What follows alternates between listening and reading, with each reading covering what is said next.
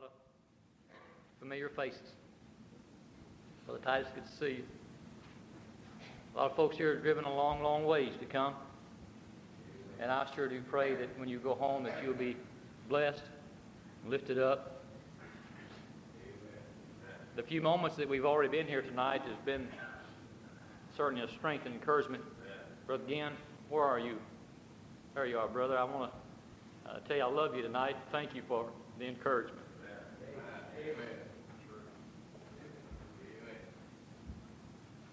As I look around tonight and see all these fathers in the faith and fathers in the ministry, it sure does uh, humble me tonight to be up here.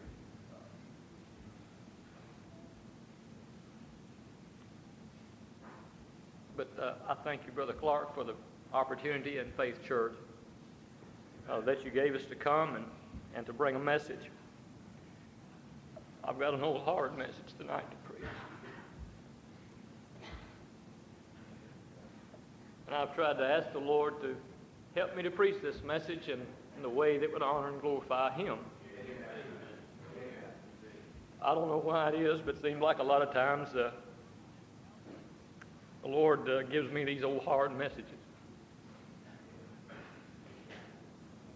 It hurts us to preach them.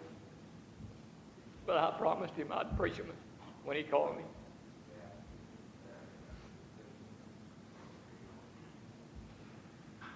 Uh, Brother Joe, you need to pray for soul winning brother yours.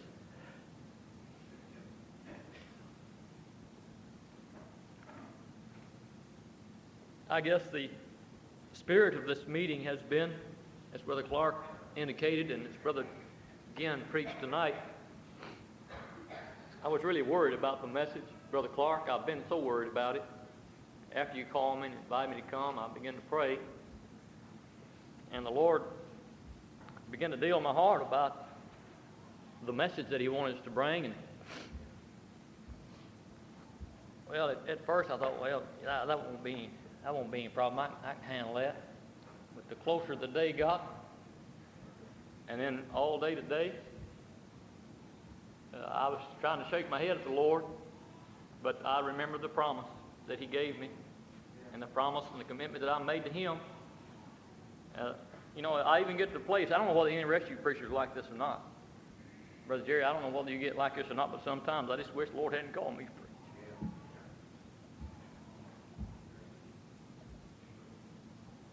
But he did, and most of the time I'm glad that he did. But tonight, I want to say something tonight uh, as the Lord would enable me and help me to do it that would honor and glorify my Master. It may not sit too good with some of my brethren, some of my sisters, but the Lord will take care of that part of it tonight. My text tonight is in the book of James. The book of James, chapter 1. I don't guess you really need a subject if you've got a message. You know what I'm saying? Lord gives you a message. I don't guess you necessarily need a subject. You just preach the message.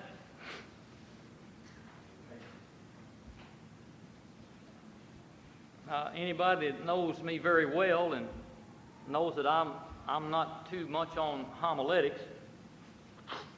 When the Lord first called me to preach, I thought that was something to eat.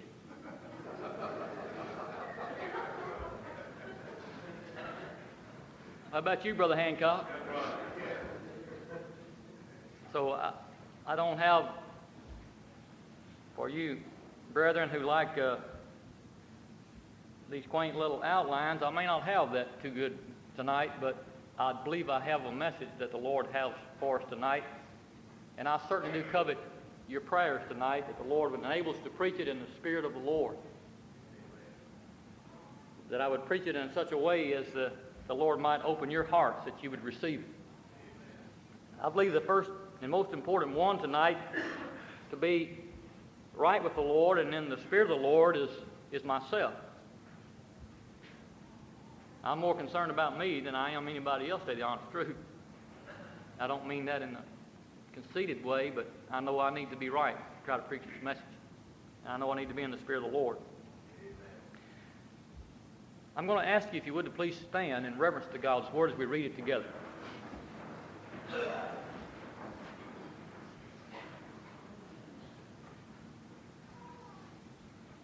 Let's begin our reading tonight in James chapter 1 and beginning at verse number 17. Every good gift and every perfect gift is from above, and cometh down from the Father of lights, with whom is no variableness, neither shadow of turning. Of his own will begat he us with the word of truth, that we should be a kind of firstfruits of his creatures. Wherefore, my beloved brethren, let every man be swift to hear, slow to speak, slow to wrath. For the wrath of man worketh not the righteousness of God. Now, I think that before we finish this message, you'll understand why I've read these verses. Wherefore, lay apart all filthiness and superfluity of naughtiness, and receive with meekness the engrafted word, which is able to save your souls. Be ye doers of the word, and not hearers only, deceiving your own selves. I'm going to read some more verses here, but I want you to pay particular attention to that 22nd verse because I'm going to be preaching from that verse of Scripture where he said, Be ye doers of the word and not hearers only. Maybe we might could just to give you an idea as to where we might be headed tonight, to say that we're going to be preaching, I believe, upon self deceivers. The scripture says if you are a hearer only, that you have deceived yourself. For if any man be a hearer of the word and not a doer, he is like unto a man beholding his natural face in a glass. For he beholdeth himself and goeth his way, and straightway forgetteth what manner of man he was. But whoso looketh into the perfect law of liberty, and continueth therein, he being not a forgetful hearer, but a doer of the work, this man shall be blessed in his deed. Please be seated. And let's talk to our Lord before we try to preach. Our God and Father, we bow before you once more, and we want to thank you for another privilege that you've given us to stand before your people and, Lord, try to be a mouthpiece for you. Lord, you know that we need you tonight. We need you every hour.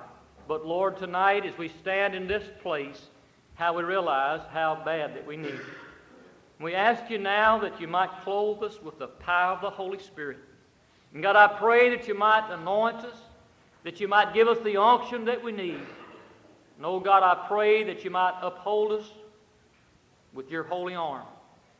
And Lord, I pray you take the message from these lips of mine that you have given us.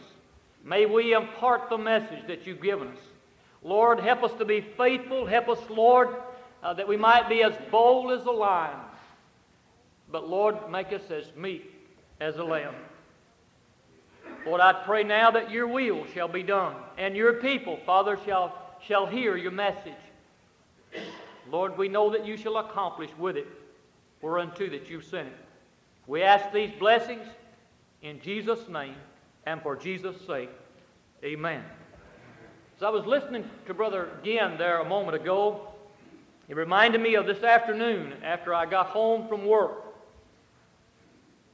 And I sat down there at the desk at home in my study with my heart heavy and thinking upon the message and thinking upon my life and thinking upon uh, the church where I pastor and upon the field of labor that the Lord has given us.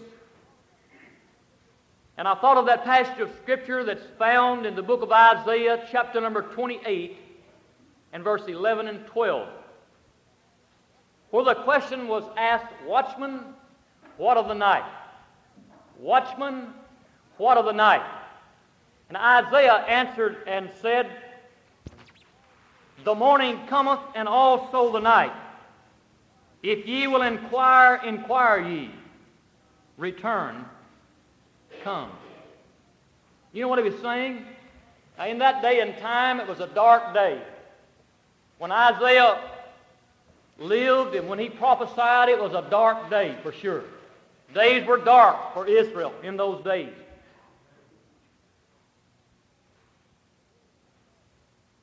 But we're living in a dark day. You know what? You know what he said in, in, when he when he responded. He said, "The morning cometh, and also the night." Did you ever sit with anybody at night when they were very sick, maybe in the hospital or at home? And ever so often you'd say to yourself, I wonder if it's ever going to get light. It seemed like the night was so long. And every little bit you'd look out and wonder if it was ever going to get daylight. You feel like you'd feel better if it just hurry up and get daylight. You ever feel like that, Brother Titus? We're living in days like that. Trouble on every hand. Trouble and heartbreak on the outside and on the inside. Oh, brethren, tonight I trust that when you go back home that you'll be strengthened. For I know that it's dark where you are. I know there's trouble on every hand where you are. But I trust that by coming to this meeting that the Lord will do something for you and strengthen you, that you just keep on keeping on when you go back. What Isaiah said was, yes, the morning will break, but the night will come again. Yeah, it'll be a little light for a little while, but it's going to get dark again. That's what he said right here. Now, I'm not preaching tonight upon the condition of this old world and the condition that our churches may have gotten in. But it's a dismal picture to us, servants of the Lord, and to the children of God. It certainly is. From the, I guess, from the material viewpoint, the future is terribly dark. We had time to go into that tonight, but we don't. It certainly is dark. But there's there's something that we know, don't we, about the, about the future? Even in this time tonight, before we get to this message, and I want to lay this foundation and say, even though we know the day is dark, even though we know that trouble is on every hand, Brother Ginn is so troubled about the area up there where he works, and we see these things slipping in, and, and we know that we're living in those times when, when there's a great falling away. The Lord promised that there would be a great falling away. I believe we're living in those days. I believe we're living in that dark time. I'm not a prophet tonight, but I, I believe I can discern the face of the sky. But in these perilous days, the Bible will continue to be our resource. Amen. After that, Paul had described the apostasy to Timothy that would be coming upon this whole world in the last days. He says, But continue thou in the things which thou hast learned and hast been assured of. I want to thank you again, Brother, Ginn tonight for encouraging us who are younger than you. I'm not so young, but I'm maybe a little younger than you. And all of us younger ones that are taking up the mantle, you cast the mantle, many of you, upon our shoulders. I thank you for that good instruction tonight, for that good sound teaching tonight that we need. That's what Timothy, or Paul was doing with Timothy here, knowing that his days were numbered and soon to end. I thank the Lord for that. The Scriptures is our only hope tonight. It's our only resource tonight. Did not Jesus tell us, Heaven and earth shall pass away, but my word shall not pass away? I read one day this little poem. Last eve I stood beside the blacksmith's door and heard the anvil ring the vesper chime. Then looking in, I saw upon the floor old hammers worn with beating years of time. How many anvils have you had, said I, to wear and batter these hammers so? Only one, said he. The anvil wears their hammers out, you know. And so I thought the anvil of God's Word, for ages skeptics blows have beat upon. And though the sound of falling blows was heard, the anvil is unhurt. The hammers are gone. Our resource tonight, brethren, is the Word of God. Stay with it. Hang on to it, even in a dark day. And something else, the gospel of Jesus Christ will continue triumphant. The gospel, it, I know that people say, and you've heard it said, and that's what's being said by the modernists and by uh, the liberals of our day, that I'm not talking about those outside, I'm talking about Baptists tonight. They say the gospel does not interest people as it once did, that you've got to give them something else. It's not the old gospel that's lost its power. It's our ministries that's lost the power. It's our ministries that are powerless. You know, I believe that God, I'm going to go out on a limb and say this tonight. I believe that God does not bless a ministry, I believe He blesses the man. He calls the man and He blesses the man. You may disagree, but that's all right. I've been disagreed with before, but I'm going to say that and believe it tonight. God calls a man and He blesses the man. But our ministers, many of us, that includes me tonight, I believe have lost the power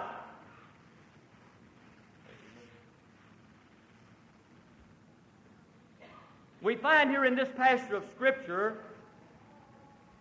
as we try to lay the foundation, I think you know where we're headed here tonight as we look upon this passage of Scripture. Self deceivers. Self deceivers. There's two extremes in religion. Let me use the word religion tonight. I don't want to use it loosely. To a lot of us, it's not a good word because it's very broad. The word religion is a very broad word. It actually means the outward expression of an inward belief. That's what religion is. So when I use it tonight, that's what I mean. I may be using it frequently in the message, but that's what I mean. The outward expression of an inward belief. There's two extremes today in religion, in our religion. Equally false and equally fatal. There are two classes of people who occupy these two extremes. The first class make religion to consist altogether of belief in certain abstract doctrines, which they call the faith. and lay little stress, little or no stress, upon works. The other class make religion to consist altogether in good works, or we should we say dead works, and lay little or no stress upon faith in the Lord Jesus Christ. Now the Jews in Christ's day and before and after belong generally to this last mentioned class. Their religion, their teachers, their religious teachers, they taught them that they would be saved by obedience to the ceremonial law. Therefore, when Paul began to preach, he seems to have attacked more especially this era among the Jews. You know anything about Paul and his preaching and follow his writings and his preaching? You know that Paul really attacked that. He was determined to carry the, the main question that men are justified by faith in Jesus Christ in opposition to the doctrine of the scribes and Pharisees that salvation is in, by obedience to the law. He fought that all, all of his life, and rightly so. But we certainly believe tonight that a man is justified by faith without the deeds of the law. That's what he said oft, oftentimes. We preach that tonight too and believe that. As I believe that you do. And he pressed this point so earnestly in his preaching and in his epistles that he settled the faith of the church in the great doctrine of justification by faith. And then the great, and then there were certain, uh, there were certain individuals in the church in that day and time who laid hold of this great doctrine and carried it to the opposite extreme. They still live today They maintain that men are saved by faith altogether, irrespective of works of any kind. We need to read the book of James. They overlook the plain principles that genuine faith always results in good works. Those who make religion consist altogether in good works overlook the fact that works themselves are not acceptable to God unless they proceed from faith.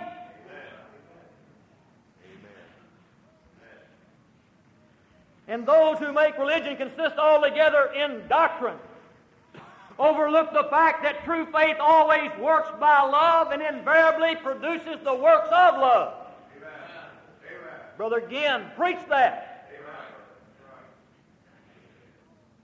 They are equally fatal because, on one hand, without faith, persons cannot be pardoned or justified, and on the other, without sanctification, they cannot be fitted either for the employments or the enjoyments of heaven.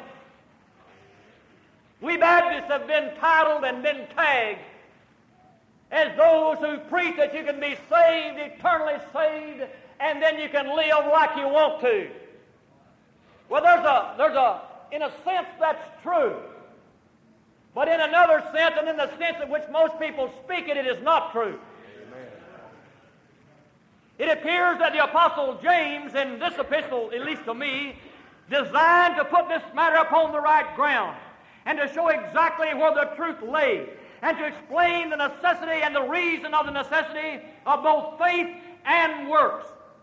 This epistle is a very practical one. James is a very practical apostle, writer, a very practical writer, preacher. We preachers and pastors need to be practical. Yes, we need to be sound in doctrine, solid, backbone like a saw log, because you're going to be, as Brother Ginn said, you're going to be opposed on every hand. More so in this day and time, and further as we go. In the future, it'll get no easier. It'll get harder and harder and harder as we go. But at the same time, we need to be practical. Doctrines are of two classes those which refer to God and those which refer to human practice. Somebody say amen. Doctrines are of two kinds, two classes. Those that refer to God, which involve those great and eternal uh, uh, teachings that we believe and that we stand upon. But there's also doctrine which is practical, which has to do with human practice. And I believe that we're living in a day and in a time because we're living in such a permissive society and such a worldly society that the world is getting in the church and the church is in the world. And we like, and I'm going to be preaching along this line, and God help me that I can't preach it in 15 minutes. I'm going to tell you that right now. But I want to say tonight, and I believe with all my heart, there's two classes and I'm going to call them hypocrites. Play actors. That's what the word hypocrite means. Play actors. Now, I, am not going to. I said there was two classes. There's those that deceive others. There's one class of hypocrites that they deceive others. And then there's another class that deceive themselves. And the ones that I want to preach upon tonight is the one that James used in this particular verse, who are deceivers of themselves. One class of hypocrites are those under a, a, an outside shell of morality and religion, cover up the enmity of their hearts against God, and lead others to think that they are very pious. They deceive others. There's a lot of those around. They are deceivers. And they deceive. They deceive others.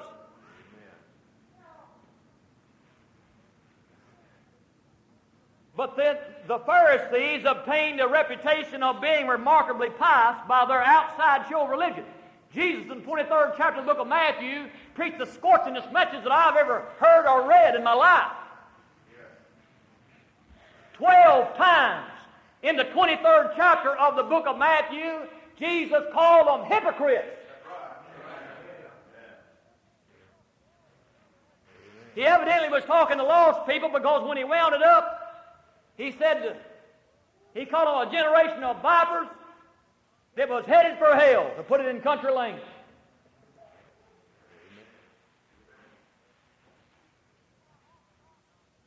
These people are orthodox in their sentiment, but loose in their practice. The ones that deceive themselves. That's the other class. They know the Word. They know the truth. They're sound in doctrine, but they are loose in practice. Let me read this verse now so you'll follow me and you'll understand where I'm headed tonight. Be ye doers of the word and not hearers only, deceiving your own selves.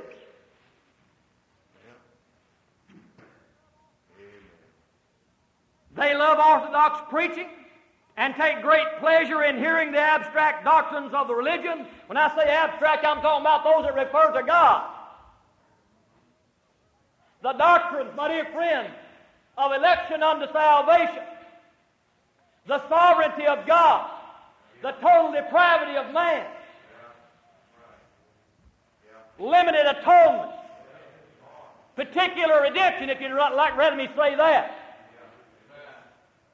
so on and so forth. All of these have to do with God, and they're abstract doctrines, and they and we love them, and we preach them, and we can sit under those, brother, and say amen. But when you get off on that practical uh, doctrine, which has to do with human practice, we don't like that.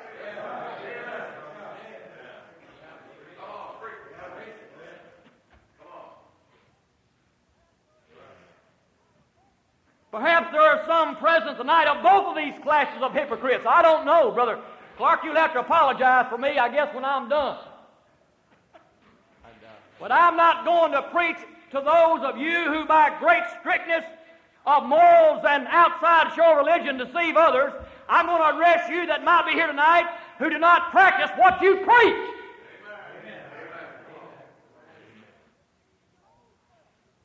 You have deceived your own self.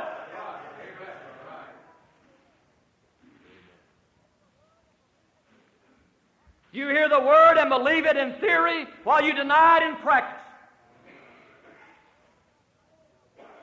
Here in the Word of God tonight, we have the express, thus saith the Lord for it, that all such characters are self deceivers.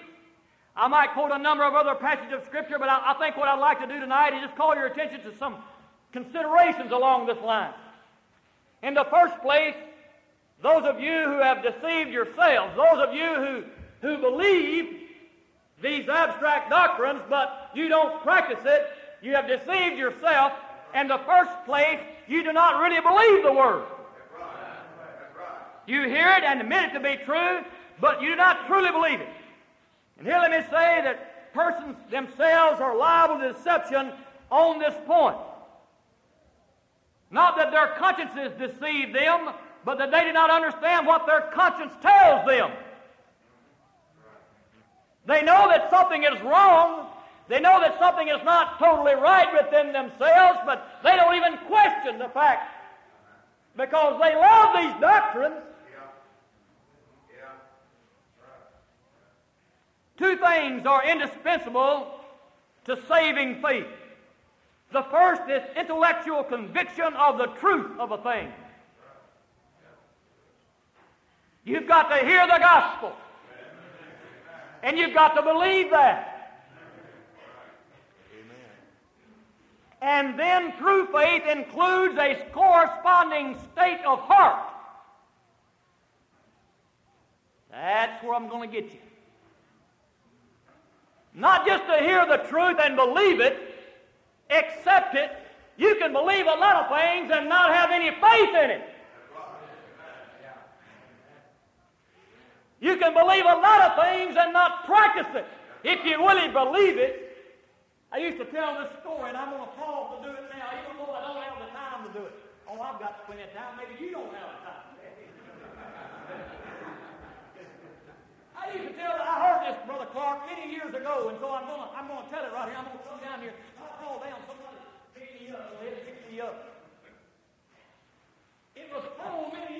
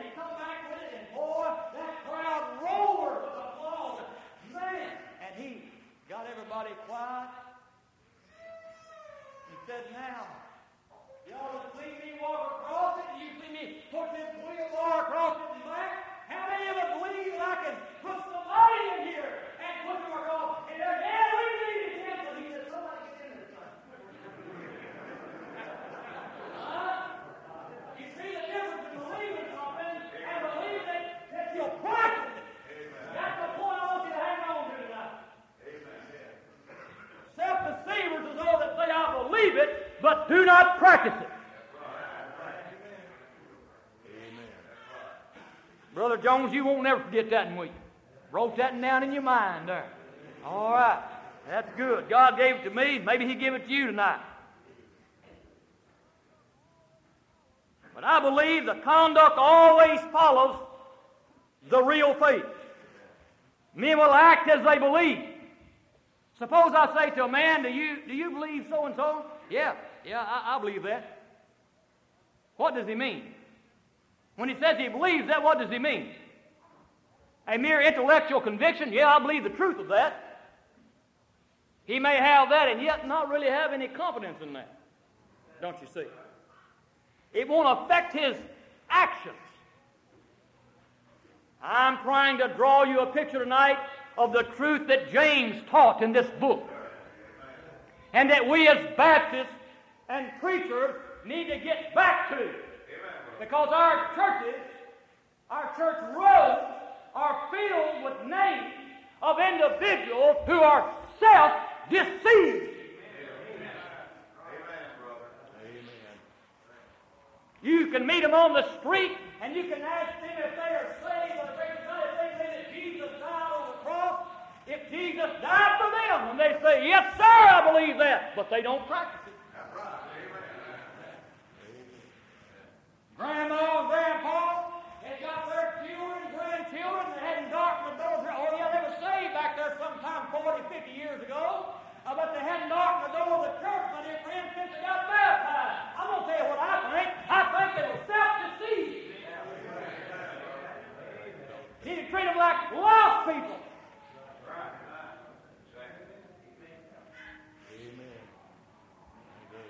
The rational mind is so constituted that it naturally and necessarily approves of truth when it's viewed abstractly. If it don't influence me or don't pressure me with any responsibility, yes, sir, I believe that. And that's the kind of preaching that we're doing in our Baptist churches in this day and time. You can sit under that kind of preaching every Sunday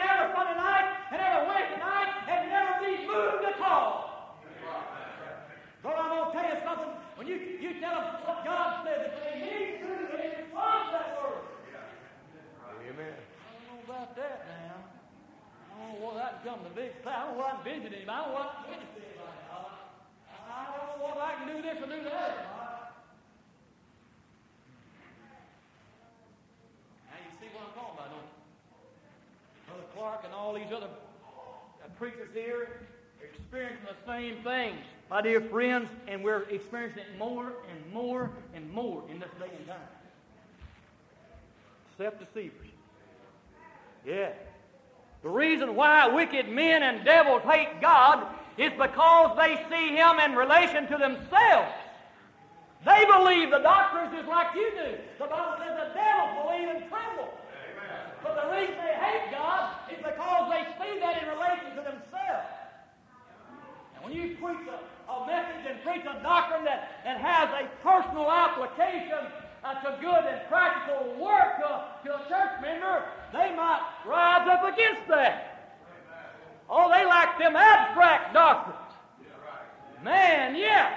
I can say amen all day long, jump up and down and shout and jump over the seats, brother, all day long. And I believe these truths. And they ought to be preached. Don't misunderstand what I'm saying. But what I'm saying is, if that's all the ministry that we've got,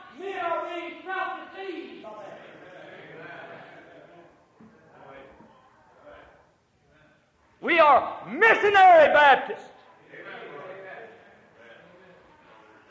Yeah. Here is the source of a grand illusion among men in regard to religion. They see it to be true, and they really rejoice in contemplating upon it. They do not enter into its relationship to themselves, however. This is why they come in on Sunday morning at my church. I don't know about how my church I like that faith or these other churches. But they come in on Sunday morning, and I've got 17 or 18 of my church members here tonight, and I praise the name of God for you. Amen. And I'm telling you, Brother Clark, I'm not preaching anything up here that they hadn't already heard.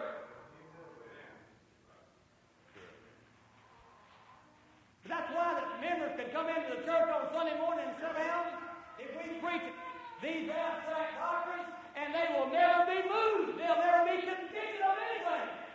They never feel any responsibility to do anything with it. That's why they can come in, they can shout, they can sing, they can have a wonderful high hole time in the house of God, but when they leave the house of God, they go right back in their own way. Why? Because we have not preached to practice.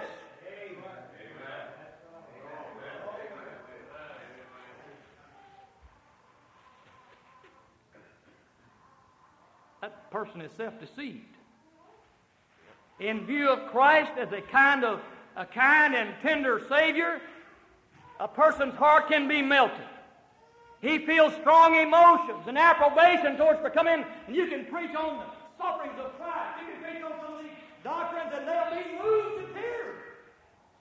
Oh, moved! Because these great abstract doctrines will move you, brother. But they are moved emotionally only. They're not moved to practice.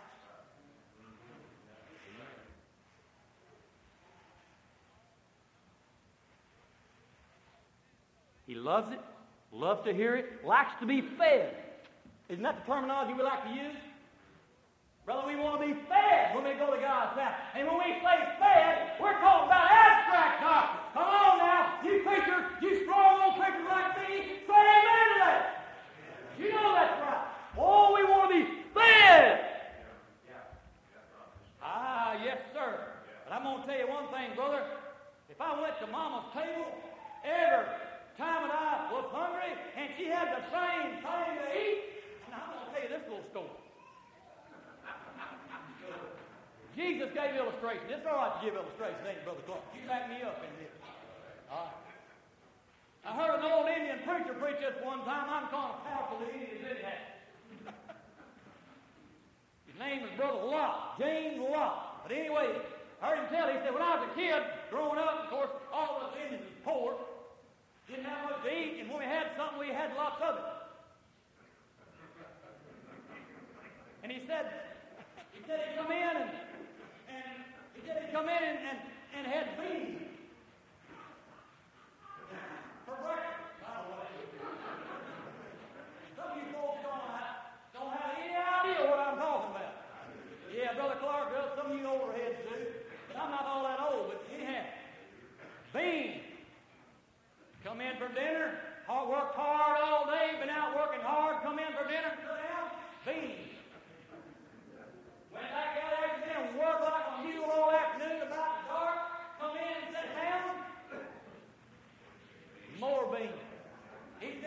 about this tall, just a kid that time I sat down, and I said, Beans again? And he said, My daddy got me by the hand and took me outside. Of course, he said, I didn't understand that to have beans then. To get the beans enough. Daddy wore me out. He said, Well, daddy was whooping me. He said, Well, you know what? Beans. He said, More beans, more beans, daddy, more beans. what I'm trying to say tonight is, you know, you, you preach the same thing all the time. Now, I know tonight, but it, it, it says what I'm trying to say tonight in an amusing way. There's more to eat. There's more to feed your people upon.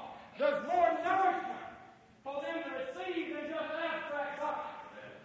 They need to learn, my dear friends, that these abstract doctrines will lead us into practical good works. And we need to preach that. And we need to practice that.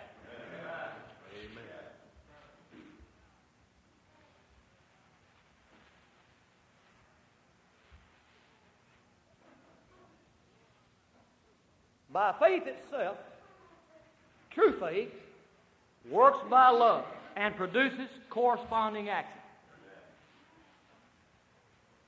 There's no real obedience unless it's an obedience that's from the heart. Love is the fulfilling of the law. And religion consists in the obedience of the heart. We said that religion, and I, I said that in particular so you remember that religion is the expression, outward expression of an inward belief.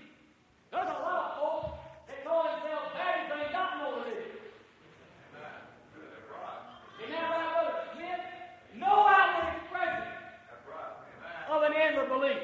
They say they believe it, but there's no outward expression. No obedience. This is the reason why it's often so difficult to convince sinners in our church that they are opposed to God and His truth. No, I believe those abstract doctrines. Yes, you can believe them. But if they don't, if they don't lead you to practice, you're self-deceived. All right, we must hasten now. Our time is long gone.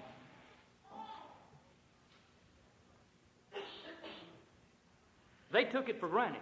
They take it for granted that they are Christians because they can hear these sound doctrinal messages, this preaching, and approve of it.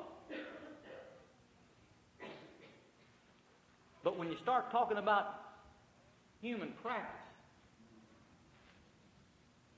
that preacher has quit preaching. Boy, he used to preach them old doctrines. Come on now.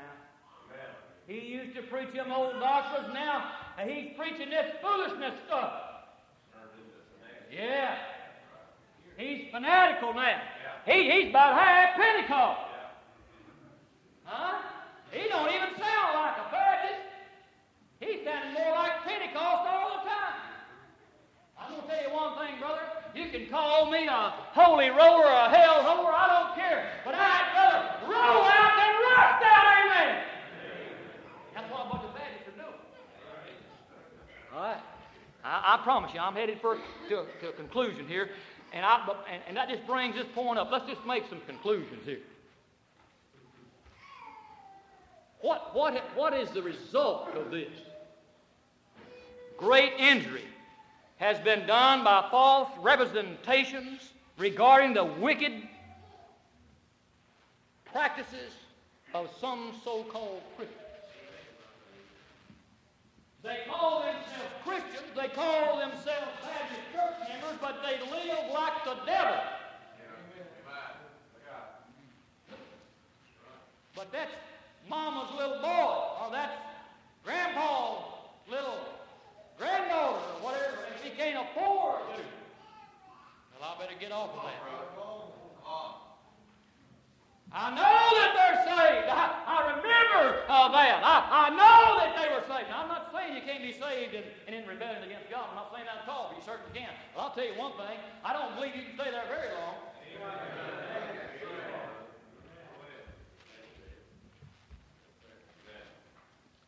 Let, let, maybe I better say something about that. You remember, you remember Jesus on one occasion, Luke chapter 13, gave this parable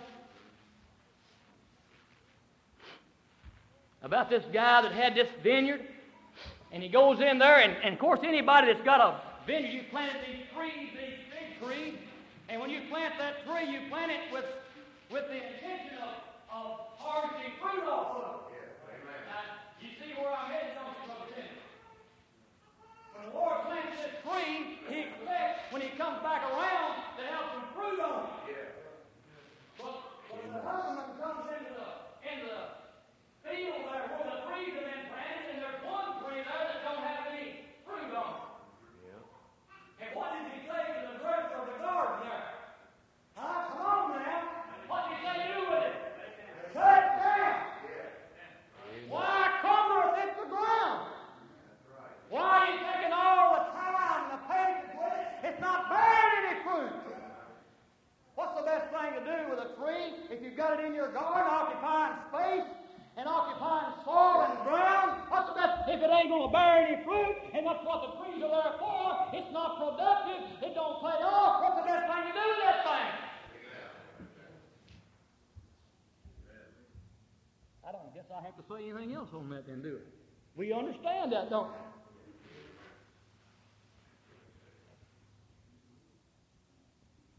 All right? Trees bring forth fruit, but God's people, truly saved by the grace of God, trees